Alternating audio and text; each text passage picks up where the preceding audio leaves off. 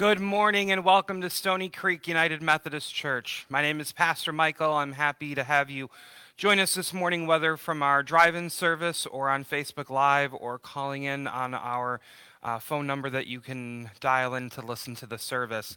For those of you who are joining us via drive in, could I get a couple car honks so I know you can hear us okay? Awesome. Thank you guys so much.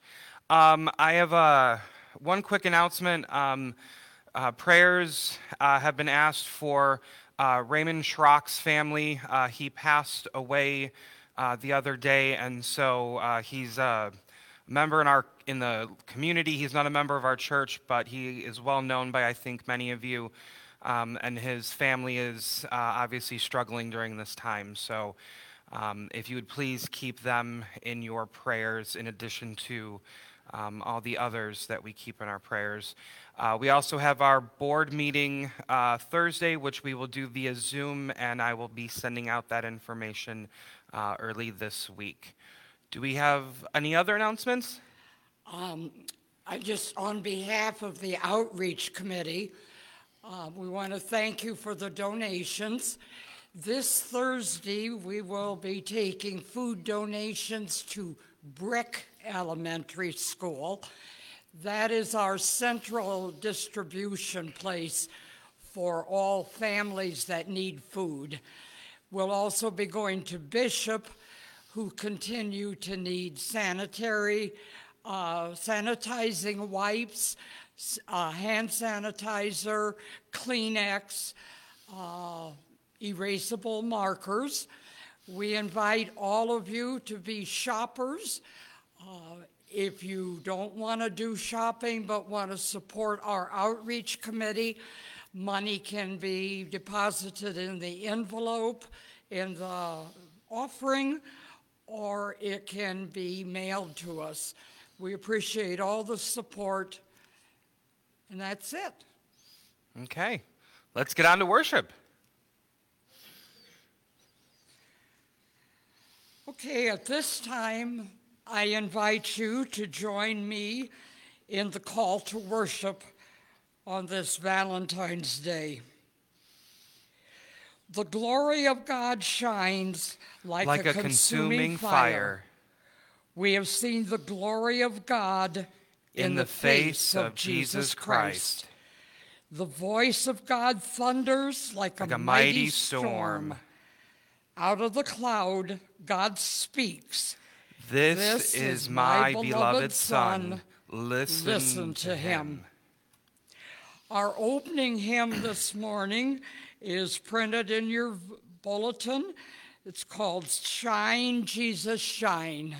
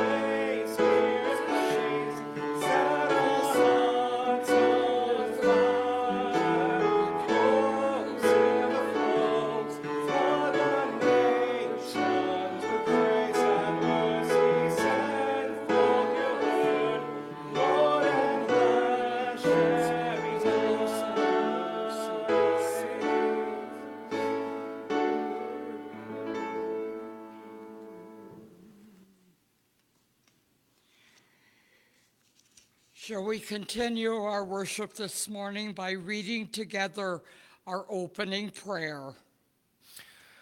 Holy and mighty God, gather us among your faithful ones, the people of your covenant, to stand in the light of your glory and listen for the word of the Lord, Jesus Christ our Savior. Amen. Amen. Our next hymn this morning is Hail to the Lord's Anointed. It's printed in your bulletin.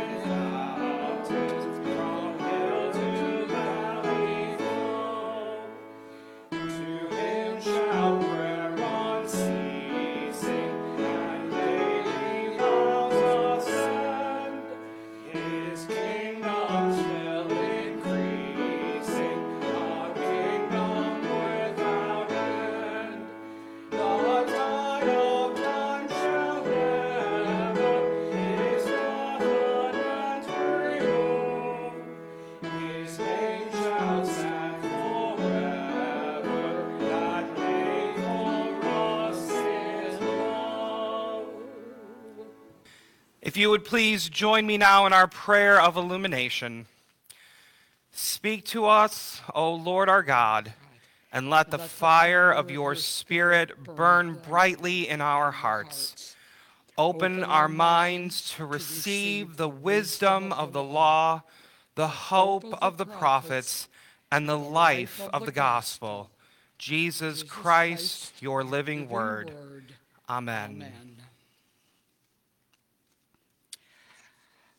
Our first scripture morning, scripture reading this morning is taken from the Old Testament, 2 Kings, chapter 2, verses 1 through 12. And I will be reading from the New International Version.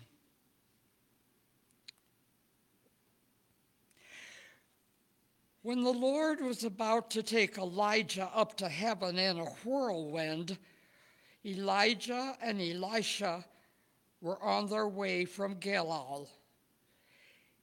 Elijah said to Elisha, Stay here. The Lord has sent me to Bethel.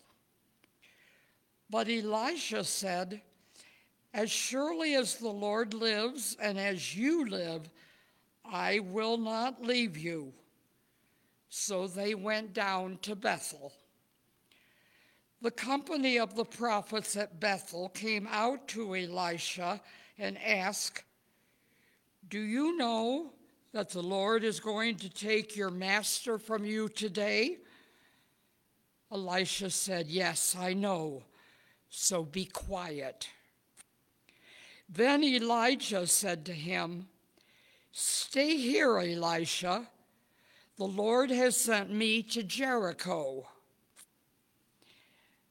And Elisha replied, As surely as the Lord lives, and as you live, I will not leave you. So they went to Jericho.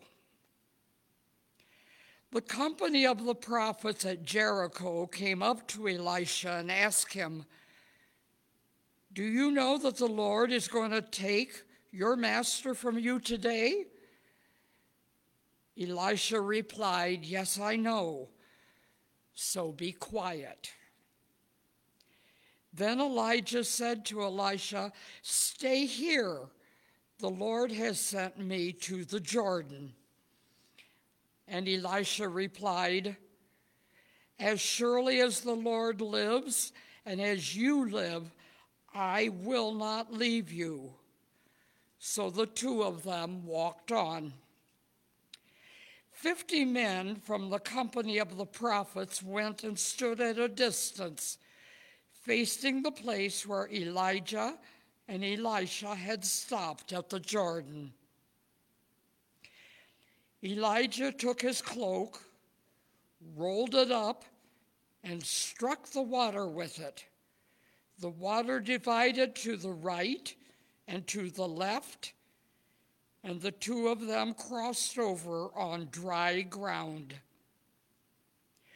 When they had crossed, Elijah said to Elisha, Tell me, what can I do for you before I am taken from you?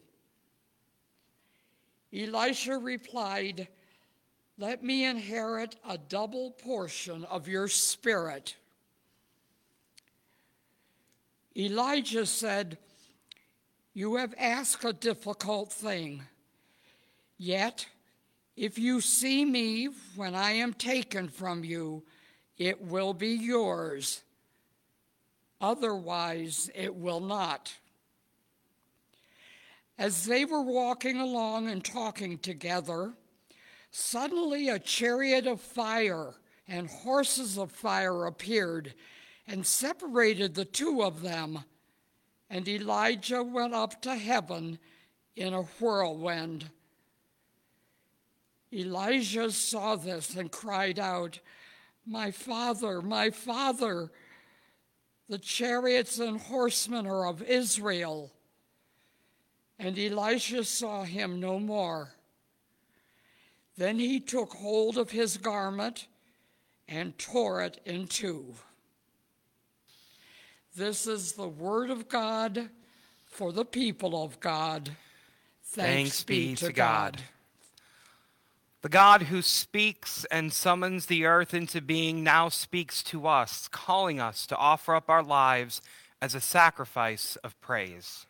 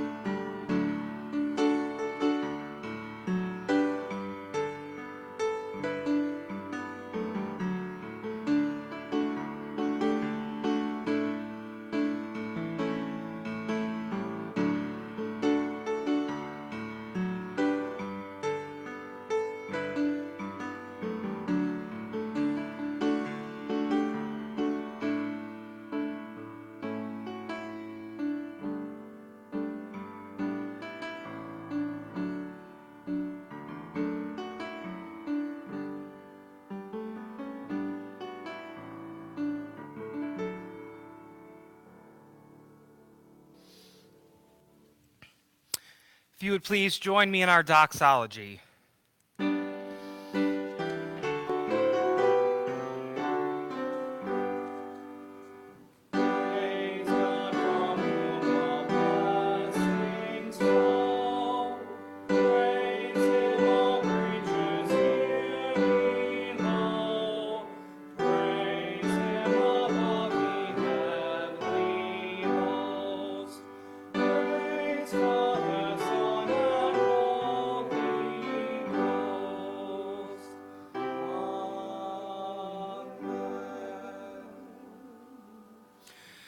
Gracious God, we give you thanks for the light of love around us and the fire of faith within us. As we go forth from this place, let our lives reflect the one who is the image of your glory, Jesus Christ, the light of the world. Amen. If you would please join me now in a continued attitude of prayer.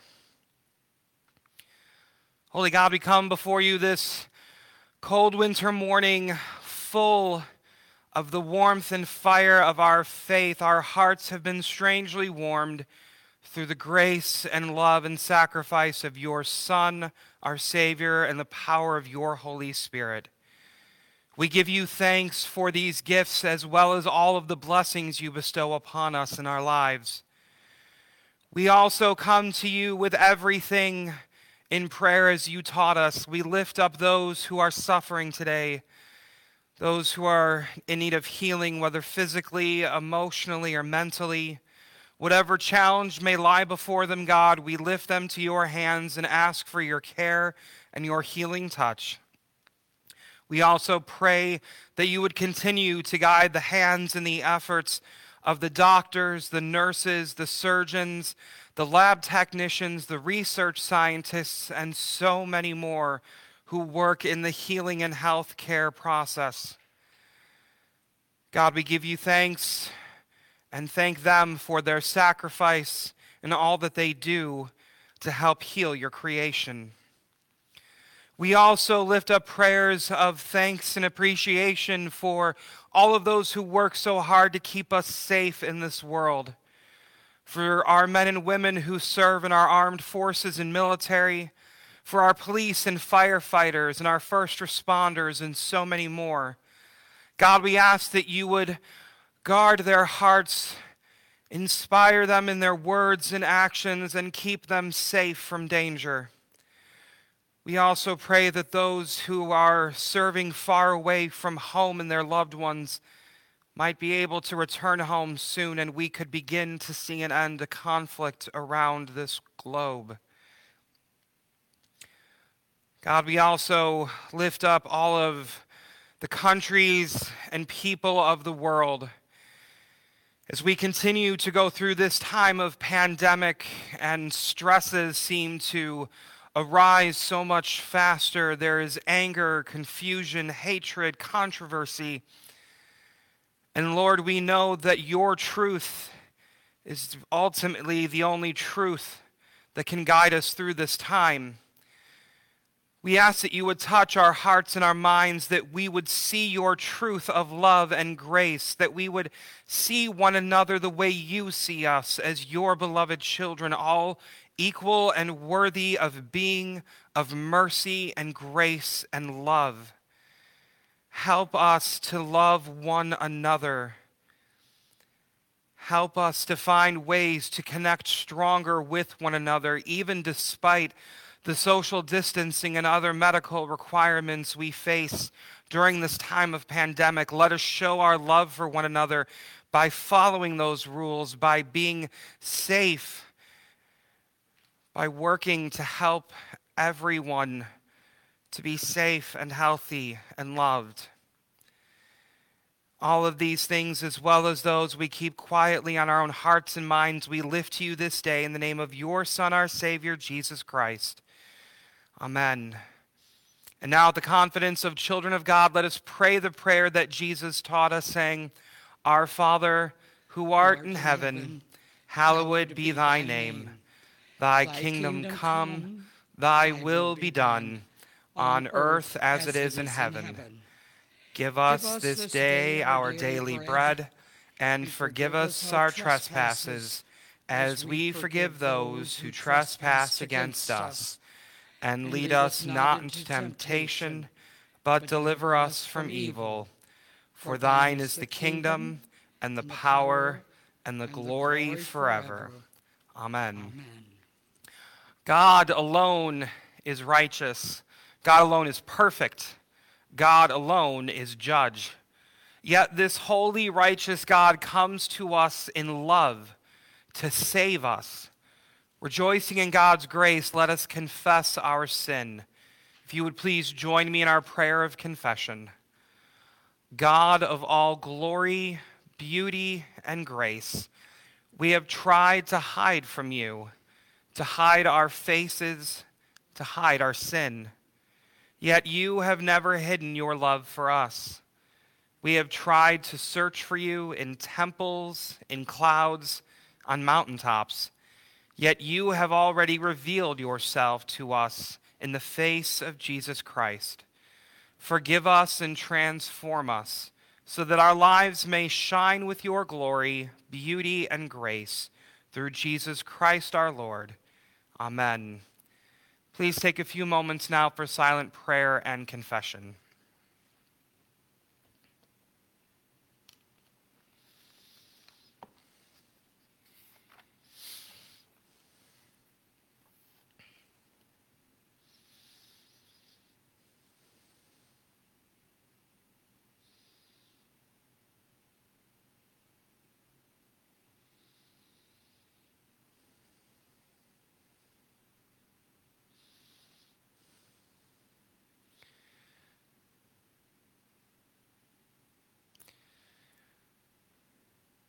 Hear these words Our God comes and does not keep silence. God speaks to us with grace and love and saying, You are my beloved child. This is the good news of the gospel. In Jesus Christ, we are forgiven. Thanks be to God. Amen. At this time, we'll continue our service by repeating together our affirmation of faith. We believe in one God, the Father, the Almighty, maker of heaven and earth, and of all that is seen and unseen.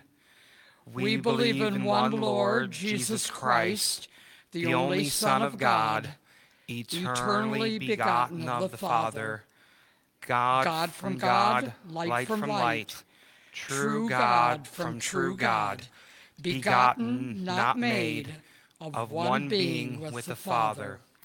Through him all things were made.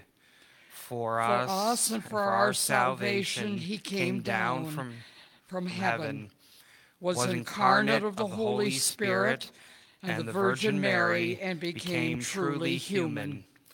For our sake he was crucified under Pontius Pilate. He suffered death and was buried. On the third day he arose again in accordance with the Scriptures. He descended into heaven and is seated at the right hand of the Father. He will come again in glory to judge the living and the dead, and his kingdom will have no end. We believe in the Holy Spirit, the Lord, the giver of life, who proceeds from the Father and, and the Son, who with the Father and the Son is worshiped and glorified, who has spoken through the prophets. We believe in, in the one holy, universal, and apostolic Church. We acknowledge one baptism for the forgiveness of sins. We look for the resurrection of the dead and the, and the life of the world to come. Amen. Amen.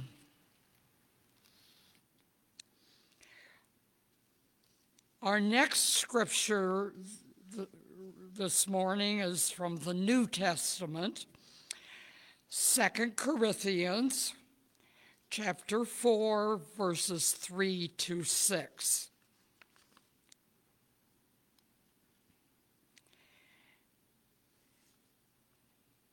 And even if our gospel is veiled, It is veiled to those who are perishing. The God of this age has blinded the man, minds of unbelievers so that they cannot see the light of the gospel that displays the glory of Christ, who is the image of God. For what we preach is not ourselves, but Jesus Christ as Lord, and ourselves as your servants for Jesus' sake.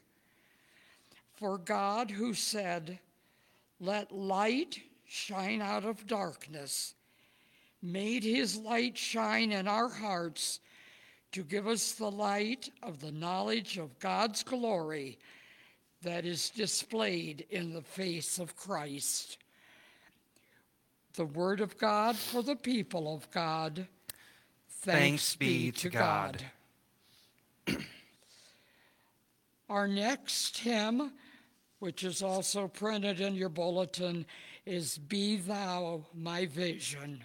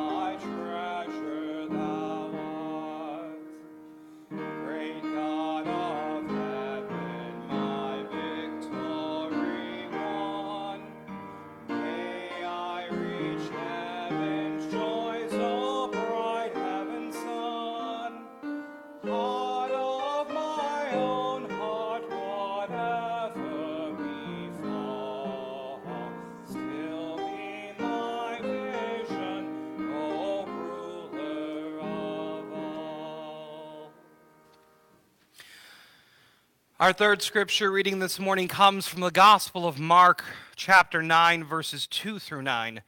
This section is titled The Transfiguration. Six days later, Jesus took with him Peter and James and John and led them up to a high mountain apart by themselves. And he was transfigured before them, and his clothes became dazzling white, such as no one on earth could bleach them.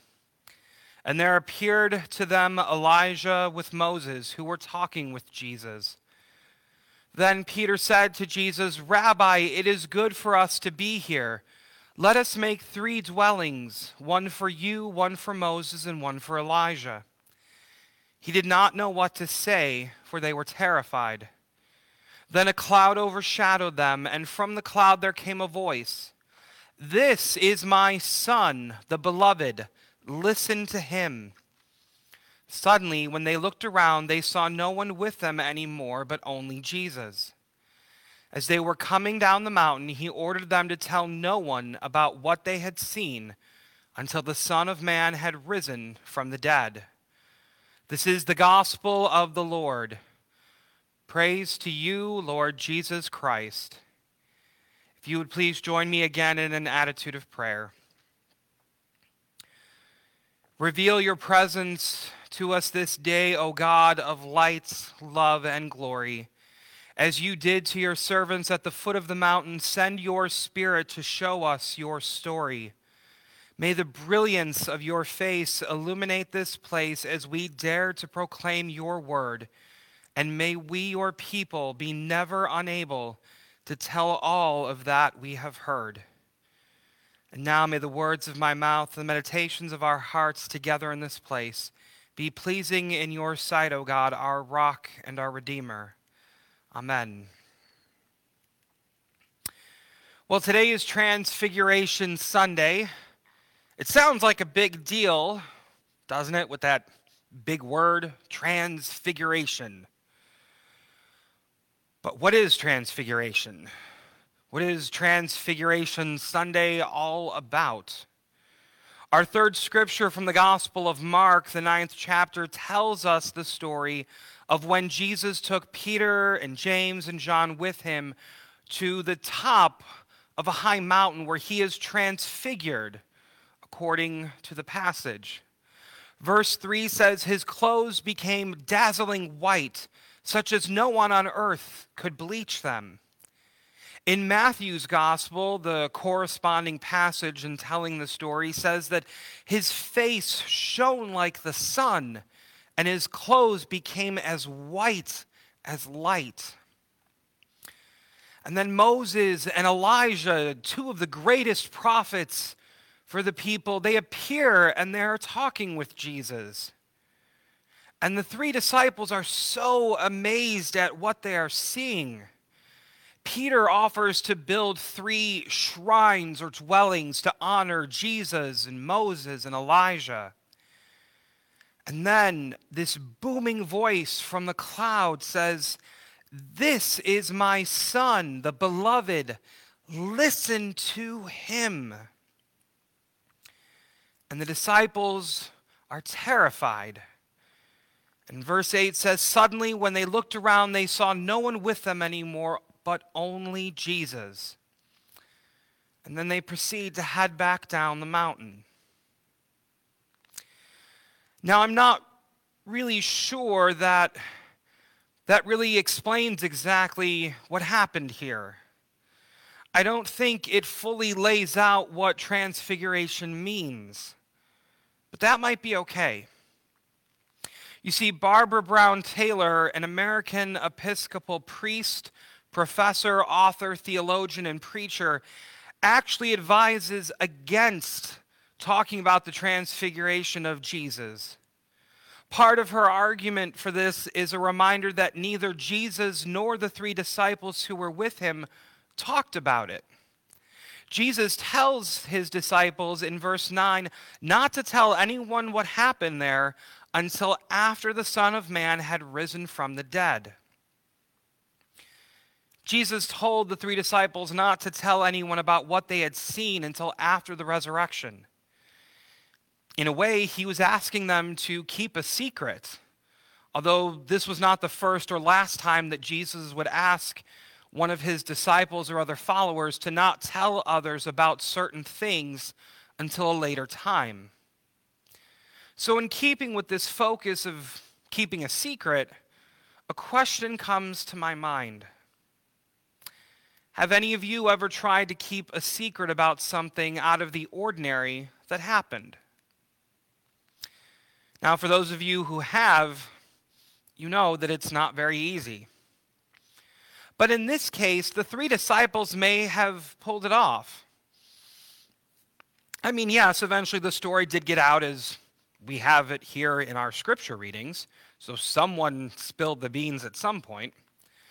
But what Taylor suggests in her argument against talking about the transfiguration of Jesus is to not attempt to try to give some reasonable explanation of what happened on that mountain. And I think I understand where she's coming from. After all, the strange things tend to happen on mountaintops in Scripture.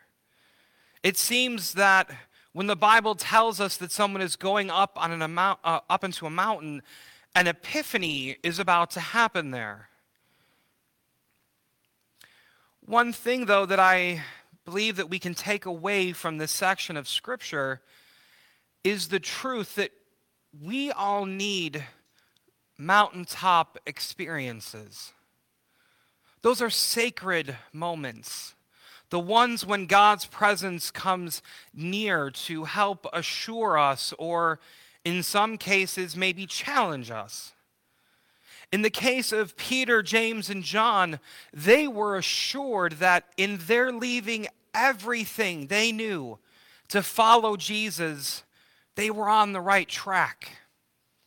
They were on the right track despite the moments of doubt or the pushback from the religious authorities of that time. And there are definitely times when we need those sacred moments, specifically the ones when God's presence comes near to help assure us. There will always be those moments when the questions arise in our minds.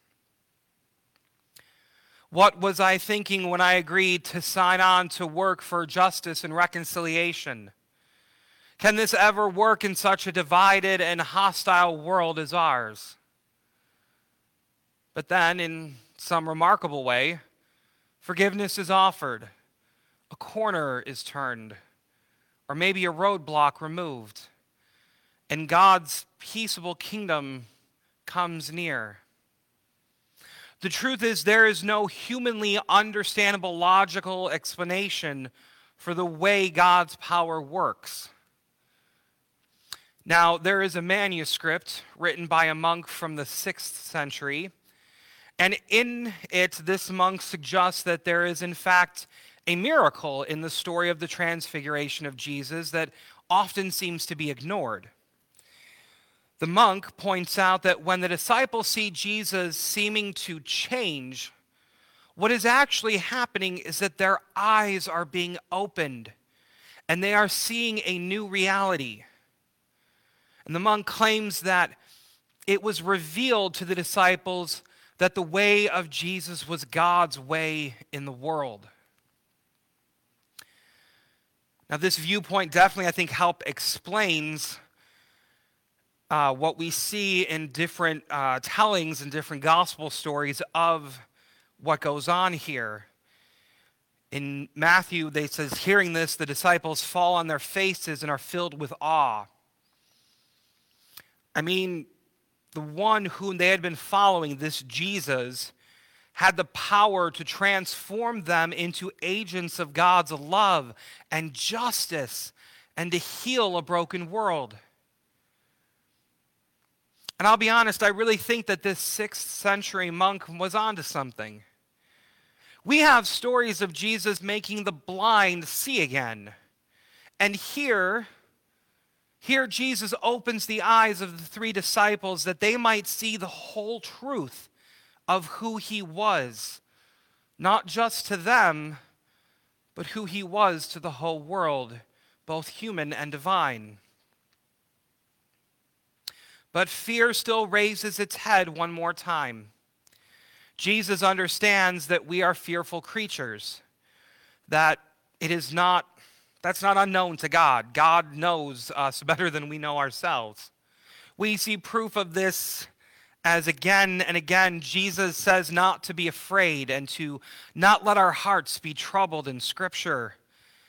When we look at our fears, we can see how some of them grow out of the precarious nature of life. I mean, despite our arrogance, we do not really know what is coming towards us tomorrow. It could be a storm, a frightening person, a terrifying medical diagnosis, or even tragic and damaging news. The truth is that fear can dominate our lives. Fear can stop us right in our tracks and envelop us completely. All you need to do is turn on the evening news for five or ten minutes to be inundated with the frightening reality of the world in which we live. But it doesn't have to be that way because we need to remember that this kind of fear is addressed with the promise that nothing, and I mean absolutely positively nothing, anywhere, anytime, can ever separate us from God's steadfast and unconditional love. Nothing can do that. You know, I really believe that there is a different kind of fear that may overcome the disciples at the transfiguration that day. These three had their eyes opened to this new reality that God is bringing about in Christ, and they were afraid. And that was okay because encounters with the presence and purpose of God can be frightening. Let's be honest, things may not be running smoothly when we are at the controls. But the truth is that God is really running things, and that means that we are not. And that also means that we may never really know what to expect. We can never be 100% sure just what God may be up to. We can never be 100% sure what God might call us to do. And that can bring about fear. What if God is calling us to, well, dare I say it, but, but to talk to people about our faith in Jesus? Or what if God is setting in place the pieces of a new ministry opportunity that God wants us to take the lead on? And it's not just us who may be in fear, not just all of us sitting in the pews, or rather, really in your cars or couches, as it were, or me standing up here preaching. Don't think it is ever just you. There have been many times in my life that I was fearful of just what was God planning, mostly because it meant change, and in some cases, big change. A lot of times, too, it meant giving up control, or at least my perceived sense of control. What about someone like Martin Luther King Jr.? I am sure there were many times in the struggle to bring an end to racial injustice that he too was afraid.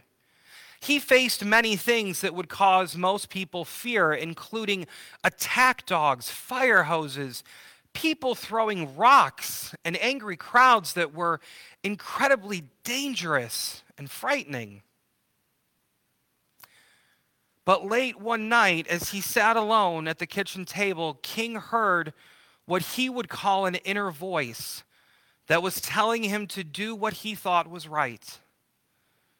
And from that point on, King knew that the hand of the Lord was upon him that gave him the courage to face whatever might be ahead. God was moving through him to set his people free.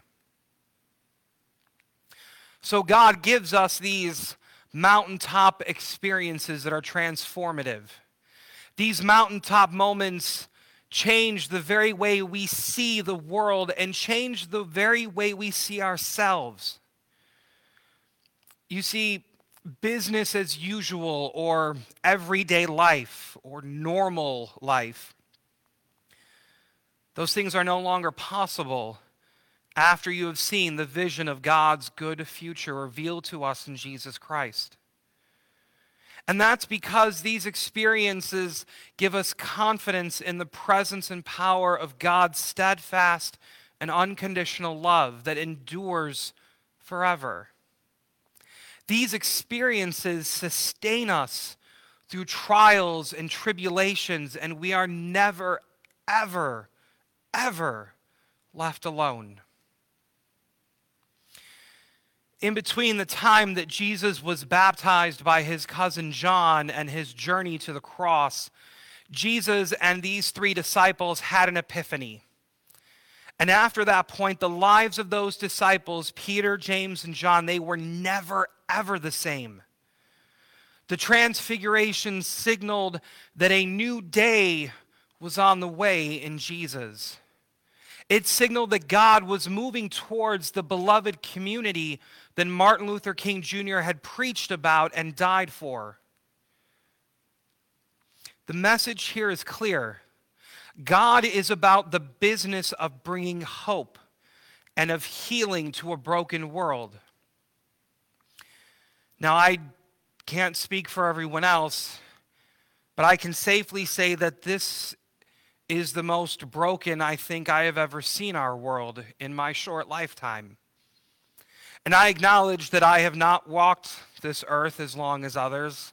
I have not uh, lived through all of the world's history um, and everything has gone on to provide any real proof of this feeling, this belief. But this is a broken world. We can see that not just in our own country, but far beyond our borders, conflict is continuing to break this world. But here's the thing when your eyes are open to God's good future, once that has happened, then you can't go back. It cannot be undone. However, you can go back down the path to be a healing presence to those who are hurting, to work for justice and peace, and to offer hope. The truth is that people are hungry. They are hungry to experience this good news. And while we may not be able to always fully explain or even fully understand this transfiguration story, we do something else. We can tell people about the power and purpose of God in Jesus Christ to make all things new. So this week, I'm asking you to take some time. Think about some practical ways that you can go back down the path to be a healing presence to those hurting, or to work for justice and peace, or to offer hope. I want you to think about practical ways that you can help feed that hunger that people have to experience the good news. Jesus told his disciples several times in Scripture to not tell others about some of the things he had done, things they had witnessed, at least not until a later time. Well, that time has come. Let us go out there and tell the world. Amen.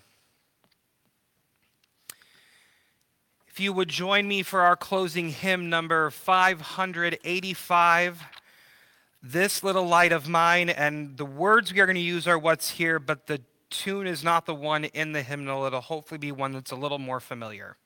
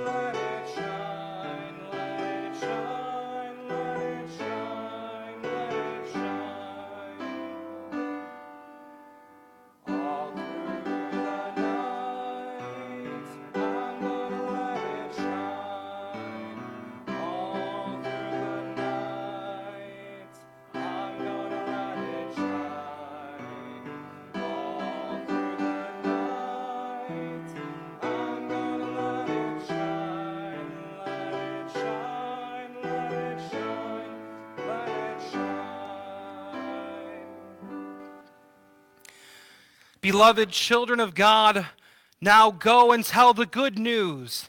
The Lord of life and light is with us. Jesus Christ is risen from the dead. The very face of God shines upon you with beauty, blessing, and peace. Alleluia. Amen.